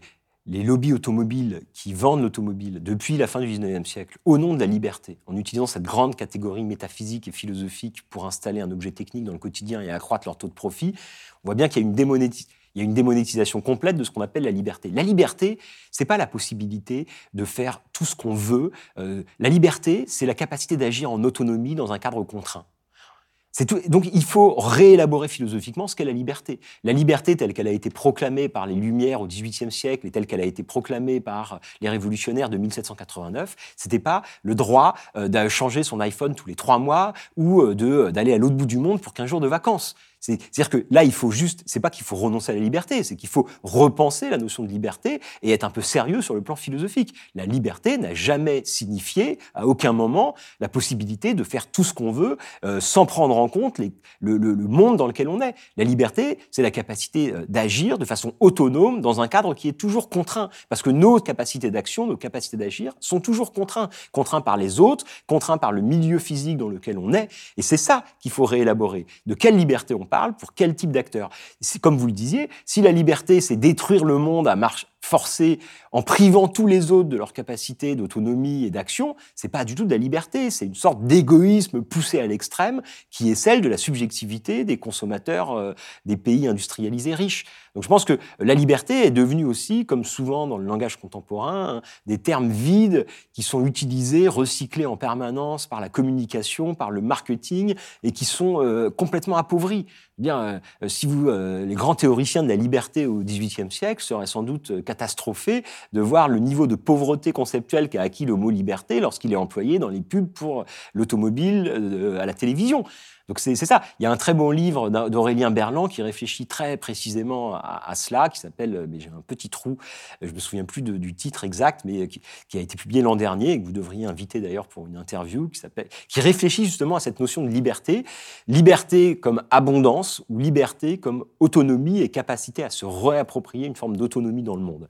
Et il montre comment cette conception appauvrie de la liberté s'est construite peu à peu au cours du dix-neuvième siècle avec le capitalisme industriel, au moment où la liberté est devenue en fait un slogan pour vendre de la marchandise au lieu d'être une catégorie philosophique qui permet l'émancipation des individus. Donc je pense que c'est juste que voilà, il faut encore la ouvrir, ouvrir ce qu'on appelle liberté et, euh, et effectivement. Hein, mais ça, c'est propre aussi à nos sociétés occidentales, individualistes, consuméristes, qui ont identifié leur bonheur individuel et leur liberté et leur capacité d'action à leur capacité, en fait, à dépasser toutes les limites physiques. L'idée qu'il existe des limites, ça peut heurter des individus, bah, qu'ils soient heurtés, moi, ça me dérange pas. Ça montre juste qu'on on est, on est dans une situation très difficile. Mais on est dans une situation très difficile. C'est-à-dire que le gouvernement est incapable d'enrayer, d'encadrer l'utilisation des jets privés des plus riches. C'est-à-dire que c'est, on n'est même pas capable de prendre ce genre de mesures symboliques qui sont pas seulement qui sont symboliques, mais le symbolique il est très important pour montrer qu'il existe un minimum de justice sociale et euh, les réformes difficiles, parce qu'il y aura évidemment des réformes difficiles puisqu'il va falloir contracter nos niveaux de vie et contracter nos consommations d'énergie. Et ça, à part euh, le, donc évidemment, donc, et ça, toutes les personnes qui vous diront que c'est pas vrai, eh bien, ils n'ont pas lu les rapports du GIEC, ils sont pas un minimum informés euh, des euh, publications sur l'état du monde aujourd'hui. Oui, il va falloir contracter nos consommations d'énergie. Donc le problème, c'est que dès qu'on va prendre un exemple, que ce soit les voyages aériens, l'utilisation du smartphone, l'usage de la voiture individuelle, tout ça, évidemment, dès qu'on va prendre ces exemples, ça va créer des tensions, des conflits, des oppositions, parce que parce que ça touche à l'intime, ça touche à notre rapport au monde tel qu'il s'est construit au vingtième siècle, et donc ça implique évidemment des, des transformations profondes. Et ça, euh, mais moi, j'ai pas la solution. Hein. Je, je, j'essaye juste d'être réaliste, parce que le point de départ, ça devrait être d'être réaliste, d'être conscient un minimum de la situation et d'en tirer les bonnes conséquences. Jean Covici, malgré tous les défauts qu'on peut lui prêter, a au moins l'intérêt euh, d'être évidemment un bon connaisseur de la situation du monde et d'en tirer les, voilà, de faire un état des lieux de la situation. Et c'est sur cet état des lieux que les politiques devraient commencer à construire leur discours. D'ailleurs, à cet égard, on pourrait dire que la question des, des restrictions, la question de la pénurie, la question du rapport à la, à la contraction de nos consommations est compliquée parce qu'en France, lorsqu'on parle de politique de restriction, on pense immédiatement à la guerre. Le dernier grand moment où on a restreint de façon plus ou moins autoritaire les consommations, c'était pendant la Seconde Guerre mondiale, parce qu'il n'y avait plus de pétrole, donc il a fallu abandonner les voitures pour revenir à la traction animale, par exemple. Et donc, on, il a fallu contracter contraindre nos, nos consommations de tous les niveaux. Donc, dans, dans notre imaginaire collectif, hein, quand on parle de, cons, de contraction de nos consommations, ça renvoie à une expérience traumatisante, ça renvoie à l'expérience de la guerre. On peut souligner que c'est pas la même chose partout. Par exemple, en Angleterre, Euh, l'expérience de, de la Seconde Guerre mondiale, c'est plutôt une expérience de mobilisation patriotique, où les gens ont été contraints de réduire leur consommation pour l'effort de guerre, pour sauver le pays de l'invasion et de la défaite. En France, c'était un pays occupé, avec un régime autoritaire à Vichy, et donc euh, on identifie cette contraction. Donc il y a des nuances, et on voit comment aussi ce rapport à la possibilité même de restreindre est lié au fait à des représentations culturelles, à notre histoire, à notre façon de nous insérer là-dedans. Bon, donc là, ça serait intéressant de creuser de qu'est-ce qui, sur quoi on peut renoncer, comment est-ce qu'on peut euh, accepter de renoncer à certaines choses euh, sans considérer que c'est forcément une catastrophe. Ça, il y a des Il y, a, il y a plein de choses à creuser dans cette perspective. Ce qu'on appelle la sobriété, hein, dans le contexte actuel, la sobriété peut être une source d'émancipation parce qu'on voit bien que nos subjectivités sont épuisées par l'hyperconsommation. Et donc, d'une certaine manière, je pense que le retrait à l'égard d'une hyperconsommation pourrait être une manière de retrouver aussi du temps, de retrouver un rapport au monde plus, plus sain, plus équilibré, peut-être, qui nous épuise moins euh, de façon générale. Au niveau du politique, on a vu aussi avec un autre exemple plus récent sur l'énergie qu'il est passé très rapidement, on a le dit tout à l'heure, de « oh là là, attention, les amis, c'est mal » à bah, euh, « mettez un col roulé pour vous chauffer, à dix-neuf, ça ira très bien, peut-être demain manger un jour sur deux ». Enfin, on voit qu'ils sont capables aussi de, de, d'évoluer assez, assez, assez rapidement. Ah ben c'est fascinant. Le mot sobriété était considéré comme une sorte de repoussoir inenvisageable, inutilisable dans les discours politiques il y a encore quelques années. Et à partir de l'été deux mille vingt-deux, sous l'impact des alertes du GIEC et des catastrophes environnementales en série qui se reproduisaient durant l'été, le gouvernement, subitement, a utilisé ce mot « sobriété ». Et en fait, c'est un gros problème. C'est-à-dire qu'on voit à quel point le langage est démonétisé. Le langage ne sert plus que la communication à court, à court terme. Et ça crée... Ça participe de cette crise du politique. C'est-à-dire que les hommes politiques sont capables de tenir des discours contradictoires en permanence. Nous sommes tous dans des injonctions contradictoires en permanence. Nous sommes tous traversés par des forces contradictoires, où nous utilisons des objets, nous avons des pratiques sociales extrêmement énergivores et contraires à la survie de la planète. Et en même temps, nous sommes tous aussi traversés par des sentiments de culpabilité et des volontés d'agir. Mais pour pouvoir, on peut pas agir individuellement dans son petit coin ou de se, donc en se sacrifiant, en renonçant, parce que ça crée, évidemment, ça crée des situations de, d'effondrement psychique aussi pour les individus. C'est pour ça qu'il faut que ces transitions, il faut que ces transitions vers une forme de, de décroissance de nos consommations, ça soit des mouvements collectifs et avec un soutien collectif. Avec et c'est pour ça que ces doubles discours du politique euh, nous empêchent d'avancer, nous empêchent d'agir, parce qu'ils sont capables de connaître l'ampleur de la crise à un moment, d'utiliser les mots qu'ils dénonçaient il y a encore quelques années, et en même temps, le lendemain, ils sont capables de tenir un discours complètement contradictoire en euh, annonçant des investissements considérables qui vont entraîner de, nouveau, euh, de nouvelles consommations d'énergie. Pour terminer sur la notion de progrès, on a vu naître il y a quelques années un mouvement dans la Silicon Valley avec des, des personnalités un peu mégalos à la, à la Musk ou d'autres, euh, expliquant que finalement le, le progrès ultime, ça allait peut-être essayer de vaincre la mort. Euh, est-ce que cette histoire de transhumanisme, ça vous, ça vous inquiète ou quel regard vous portez dessus ? Ouf.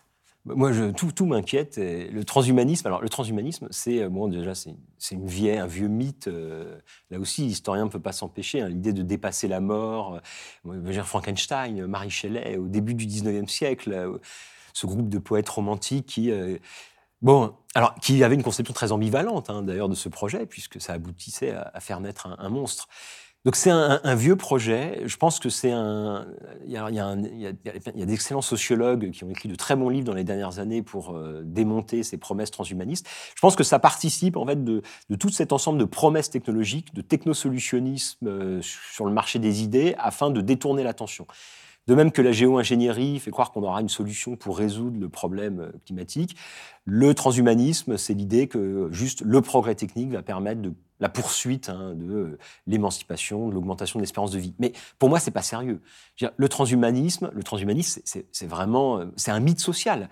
C'est un mythe social qui est porté par des entrepreneurs milliardaires des, qui sont complètement fous. C'est-à-dire qu'il y a un moment où il faut dire les choses. Des gens comme Elon Musk et une grande partie des gens qui ont fait fortune en quelques années dans les nouvelles technologies sont des gens qui sont totalement hors sol, qui sont et qui poussent à leur apogée le délire technosolutionniste et qui sont complètement irréalistes sur la situation du du monde et donc qui imagine des projections futuristes. Mais, et, et donc, le transhumanisme, c'est la pointe avancée du technosolutionnisme qui joue sur justement cette peur de la mort et sur cette importance des questions de santé dans le débat public pour relancer des promesses.